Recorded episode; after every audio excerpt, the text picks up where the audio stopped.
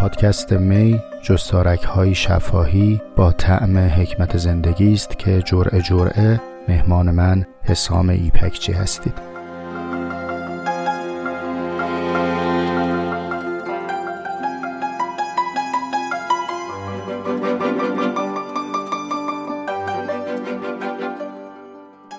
سلام بر شما وقتتون به خیر باشه. جرعه هفتم می رو با همدیگه هم پیاله ای. همچنان در سطر اول کتاب هستیم یعنی سطر اول پیشگفتار. و البته این آخرین جرعه است که ما رو این سطر صحبت می‌کنیم و از جرعه بعدی وارد سطر پرگفتگوی دوم میشیم. تأکیدی ندارم بر اینکه لزوما هر سطری همینقدر زمان ببره. همچنان که تأکیدی ندارم به پرشتاب خواندن و سپری کردن. ما به حد کافی در جهان پرشتاب تجربه هول هول زیستن داریم. الانم انگار یک مسابقه چند تا کتاب خوندی چند صفحه کتاب خوندی و تند تند رکورد بزنیم. چکیده چکیده کتاب بخونیم اما پرشمار کتاب بخونیم. فضیلت در پرشماری است در کمیت. اما من در می می‌خوام مزه مزه زیستن رو تجربه کنم و به همین جهت در میزبانیم هم همینطور دارم پیش میرم. شتاب نداریم. چنان که گفته شد و شنیدید سطر اول رو ترجیح دادیم از ترجمه انگلیسی بخونیم. چرا؟ چون رسیدیم به اینجا که شوپنهاور گفت من می‌خوام پیرامون wisdom of life صحبت کنم و این wisdom فرصت شناگری بیشتری به ما می‌داد. پیرامون wisdom خواستیم تأمل کنیم لغتنامه ای اندیشیدیم. چرا؟ چون خودش گفت من دارم این اصطلاح رو در معنای عمومی استفاده می‌کنم. پس ما هم به سراغ لغتنامه عمومی رفتیم. بر اساس لغتنامه کمبریج دیدیم که wisdom تنیدگی داشت با experience یا با تجربه. و ما چندین جور است که داریم نسبت حکمت و تجربه رو با هم تأمل می‌کنیم که فعلا آخرین صحبتمون در این باره میشه جرعه هفتم.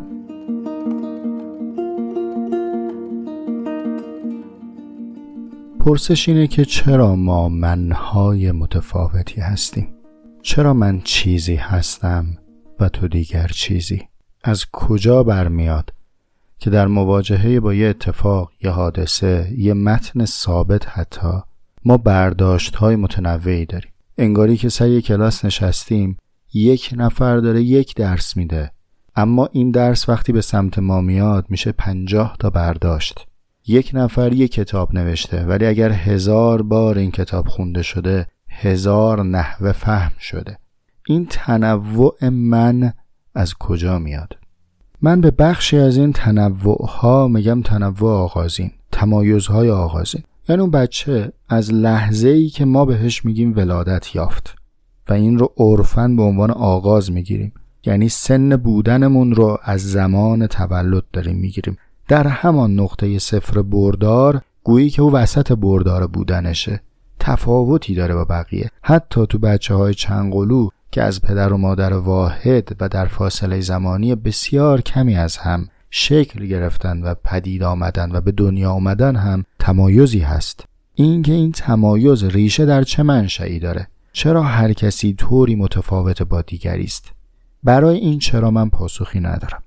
فقط انقدر می‌دونم که تمایزهای آغازینی وجود دارد. این یه دسته با این بخش آغازینش هم کاری ندارم. یعنی از صحبتم می‌خوام بذارمش کنار. اما آیا همه تمایزهای ما تمایز آغازینه؟ یا برخی از تمایزها هست که در مسیر زیستن داره ایجاد میشه؟ پاسخم اینه که همه تمایز آغازین نیست. بر چه مبنای همچین نتیجه می‌گیری حسام؟ از کجا آوردی؟ به این جهت میگم که اگر من همه تمایزها را آغازین بگیرم معناش اینه که انسان ولادت یافته رو در نقطه پایان خودش تصور کردم یعنی او که متولد شده شده است آن چیزی که می‌توانست باشد. اما زیستن ما داره نشون میده که ما در حال شدنیم. ما همانی نیستیم که بودیم. ما آنی هستیم که اکنونیم و آن دیگری هم خواهیم شد. یعنی ما در مسیر شدنیم.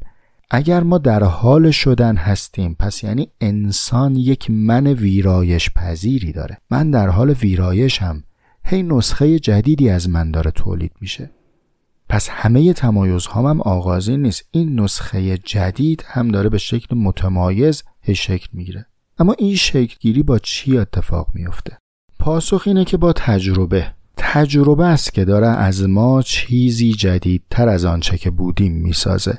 و تجربه است که این امکان رو ایجاد می‌کنه که من و تو دو من باشیم. یعنی در مواجهه با یک محرک بیرونی یک رخداد بیرونی تو برداشتی داشته باشی و من برداشت دیگر از کجا تجربه رو می‌تونی ثابت کنی؟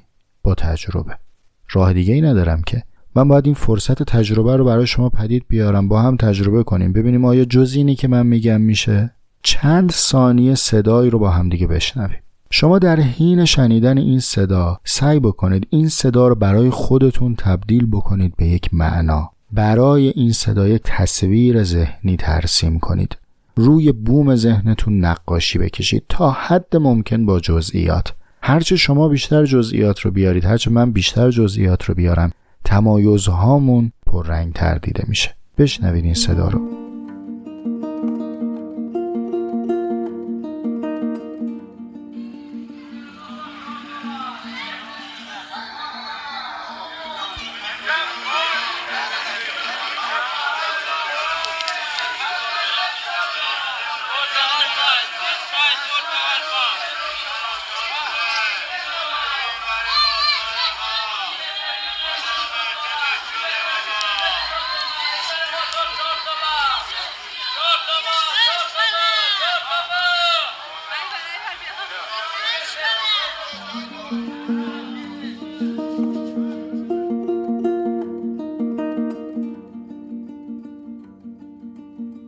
خب حالا بفرمایید چند صدا شنیدید؟ چه صحنه ای بود؟ شما کجای این معرکه بودید؟ چی کار می کردید آدم ها رو در چه شکل هایی دیدید؟ چه اخلاقی دیدید؟ هوا ابری بود بارونی بود آفتابی بود. در و دیوار و موقعیت مکانی رو چجوری دیدید؟ همه اون چیزی که این صدا در ذهن شما تصویر کرد رو اگر بنویسید و ارائه کنید خواهید دید که تصاویر از آن شماست. این تجربه به شرط چاقوه. یعنی شما تو کامنت های مربوط به همین جرعه تصویرتون رو بنویسید و تصویرهای دیگران رو بخونید. می‌بینید اشتراک هایی وجود داره ولی تمایزهایی هم وجود داره. این تمایزها رو از کجا آوردید؟ آیا جز اینه که شما کلاژی از تجربیات پیشینیتون ساختید؟ فلان آدمی که دیده بودید فلان ساختمونی که دیده بودید فلان کتابی که خوندید اون فیلمه که دیدید اون صحبته که شنیدید تجربیاتی که زیستید اونها حاضر شد و نقاشی کرد چهره ای رو برای شما. آدم این صدا برای شما به شکل تجربه است که سابق بر این دیدید.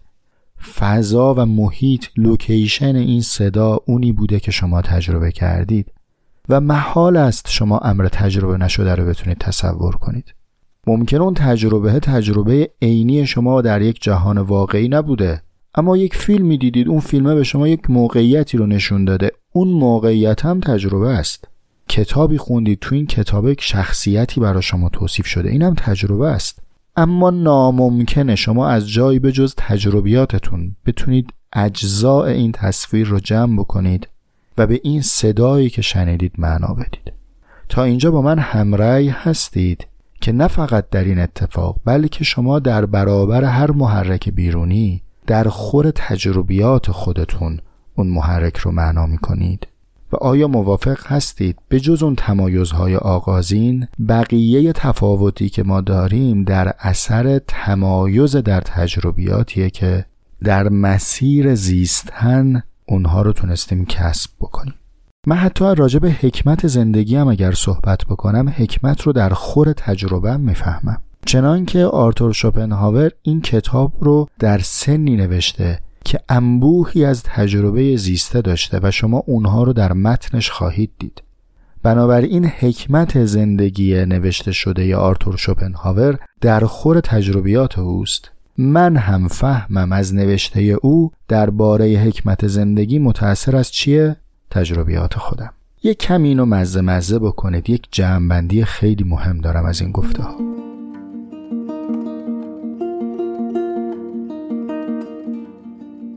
رفیقای من من هر وقتی که راجع به تجربه صحبت کردم گفتم تجربه ها و همیشه هم صحبت هم یه طوری بوده و شاید صحبت اکثر ما این گونه است که گویی من هستم و یه عالمم تجربه. این تجربه ها مثل فایلی که روی من کپی شده دیتایی که روی من ریخته شده. خب اما حالا می‌خوام در این چند دقیقه پایانی جرعه کمی به نسبت میان من و تجربه با ذربین نگاه کنم. آیا وقتی تجربیات داره در ذهن من حاضر میشه؟ پارتیشن بندی شده است؟ یعنی وقتی من این صدا رو میشنوم یا یه حادثه ای رو می‌بینم تجربیات پیشینی من اندوخته های من در فولرهای ثابتی تفکیک شده. به عنوان نمونه میرم روی فولر تجربیات گردشگری. خاطرات اونو در ذهنم حاضر می‌کنم. اندکی افزودنی نیاز داره. برای اینکه بهش تم بدم میرم در فولر خاطرات دبیرستان. چند تا اتفاق بانمکم اونجا برمیدارم. فازش تصویر می‌سازم. دقیقا مثل نقاشی که رنگ های متعددی روی پالت میاره و ترکیب می‌کنه که رنگ مورد نظرشو بسازه. اینجوریه؟ یا اینکه نه گویی همه این تجربیات توی کاسه است. و اتفاقا برای همینه که گاهی از نگاه ما بی ربط حاضر میشه. یعنی من اگه الان سر کلاس درس هستم فقط در محضر تجربیات آموزشیم نیستم. ممکنه قیافه معلم تجربه یک حادثه یک همسایه یک رابطه عاطفی رو در ذهن من حاضر کنه. در واقع تجربیات نیست. اینا وقتی اندوخته میشه تبدیل میشه به یک کل منسجم به یک کل واحد که دستبندی زمانی هم نداره همش حاله همش اکنونی است اما در طیف های متنوعی از آشکارگی قرار داره. بعضیش خیلی آشکاره بعضیش کمتر آشکاره که بهش خیلی ها میگن ناهوشیار. اما همش توی یه مخزنه. پس انگار که چیزی در من است که نمی‌دونم هم اسمش چیه. خیلی هم دعوای سر اسمش ندارم. ولی هر آن چیزی که هست اوست که تجربه رو در خودش اندوخته. و تمام تجربیات پیشینی من نزد او حاضره و حاله. و وقتی با پدیده روبرو میشم آن تجربیات پیشینی بین من و واقعیت وجود داره. چون من تمام واقعیت رو به طعم این تجربیات می‌تونم بفهمم. و حالا میشه من دست از این تفکیک بردارم. بگم حسام نه اینکه یک حسامی است و یک تجربه ای بلکه تو همان تجربه ای من تمام فیلماییم که دیدم تمام درساییم که خوندم تمام راههاییم که رفتم من همه شادیامم همه لذتهامم همه قصه هامم من همه چشیده هامم من چیزی نیستم جز همه آنچه که تجربه کردم. من تمام این تعمها حالها حسهایی هستم که در عمرم تجربه کردم. من در حال شدنم. خیلی این جملات برای من مهیبه. کاش برای شما هم چنین باشه. بالاخص وقتی که دریابیم که من با هر تجربه من جدیدی می‌سازم. من با هر رویدادی که روبرو میشم با اتکاع به تجربیات پیشینیم او رو می‌فهمم. این دادشه. در واقع با تجربیات پیشینیم به اون رویداد معنا میدم. و بعد اون تجربه پیشینی رو میارم در ظرف تجربیاتم. دیگه اونم چشیدم دیگه و این ستاندنمه. و این گونه است که من با هر مواجهه‌ای به من جدیدی تبدیل میشم. این گونه است که شما در ابتدای جرعه هفتم می هر کس که بودید بودید و اکنون در ثانیه پایانی می کلمات جدیدی تجربه کردید و من جدیدی شدید.